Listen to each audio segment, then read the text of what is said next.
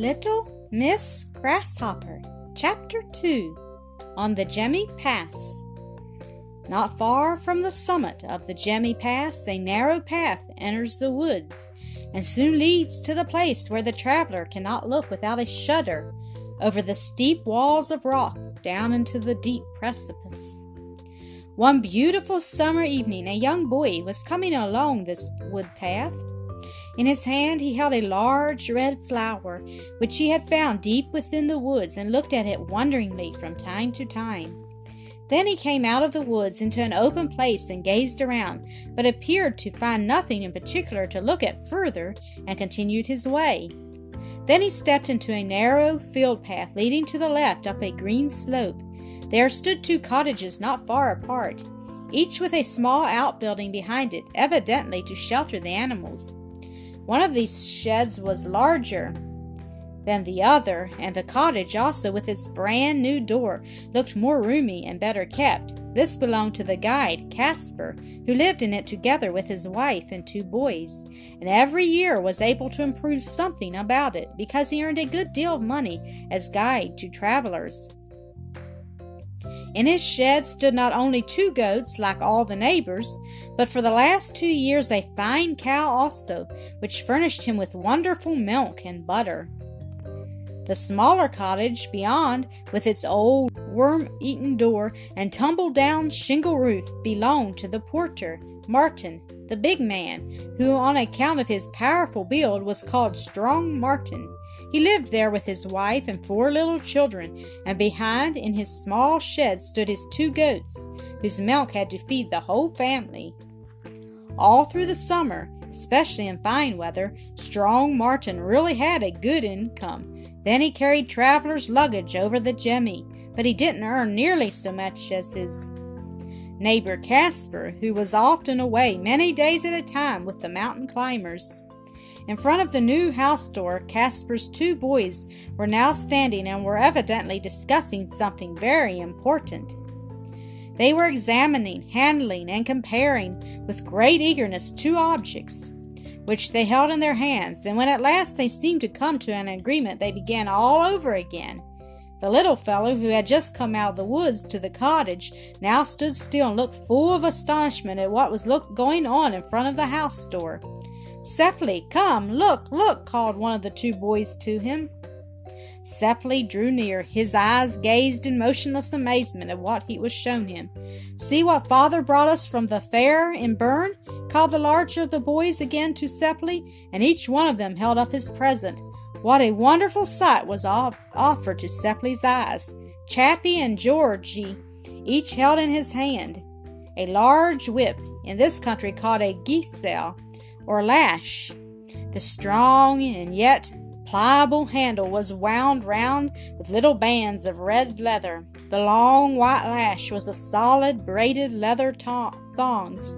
On on the end hung a firmly twisted round cord of yellow silk with a little tassel at the end. This end, which could make a wonderful crack, was called the whiplash. Seppli looked speechless at the whips. Never in his life had he seen anything so splendid. Now just listen, said Chappie, beginning to swing his whip, and Georgie did the same, and then it cracked and thundered up and down the valley and resounded from all the mountains, so that it appeared to Seppli as if there was nothing grander and more wonderful in the whole world. If I only had a whip with a yellow lash, too, he said he, taking a deep breath when the two had finally stopped cracking theirs.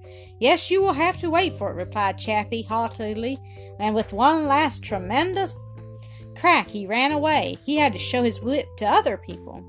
Georgie ran behind him, but Seppli gazed after the two boys and remained motionless. A heavy weight had fallen on his untroubled heart. He had seen something which he yearned and longed for more than he had ever done before in all his life, and Chappie had said discouragingly, Yes, you will have to wait.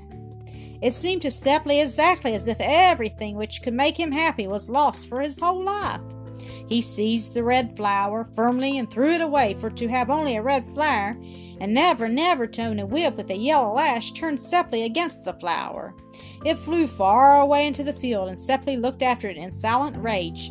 No one knows how long he would have remained standing there if the door had not opened behind him and a woman stepped out with a big broom in her hand. Where are the boys, Seppli? she asked curtly. Going off with the whips, was the answer, for they were still before his eyes. Run and call them home and be quick, commanded the woman. Tomorrow early they will have to go to the mountain, and this evening the gentleman is coming, and there is still much to be done. Run and tell them, Seppli. The younger youngster then ran with all his might in the direction where the two boys had disappeared. The woman began to work her broom into every corner and to sweep. She was Caspar's wife and the mother of the two boys, Chappie and Georgie. That morning a letter had come from her, Figland, announcing that he and his family would arrive the following evening. Hence the great preparation with the broom, which was not unnecessary, for Chappie and Georgie brought a great deal of dirt with their big shoes into the house. Now the two boys came running along with a frightful cracking of whips, neighbor Seppli still behind them, for the sight of the whips drew him ir- irresistibly along. But when their mother called the boys in because they had to help with all sorts of work, Seppli finally turned and went over to his house, but very slowly, like one who bore a great trouble. And Seppli was bearing one, for the whips with the yellow lash hovered perpetually before his eyes, and besides, he heard Chappie's crushing words, Yes, you will have to wait. Over in front of the old house door, on the spot where the earth had been trodden down firmly from a threshing floor, stood Father Martin, striving with a heavy axe to split big knotty logs of wood into small pieces for the mother to lay on the hearth. In a row in front of their father stood Marthelli, Friedli, and Betheli, with big eager eyes watching his work. Seppli, the oldest, now came along, placed himself in the row, and opened his eyes wide, for wherever there was something to be seen, he was always there. But soon his father pointed to the little pieces on the ground, said in a more gentle, friendly voice than one would have expected from such a big, strong man. Well, Seppli, take two at a time in your arms and carry them in to mother in the kitchen so she can cook our potatoes for us. Seppli did immediately as he was told, and the work helped him a little to forget his trouble. But later, when he lay beside Friedli in their little bed, he could not go to sleep at once, as usual. The great hurt rose again before his eyes, and he had to sigh, Oh, if I only had a whip with a yellow lash!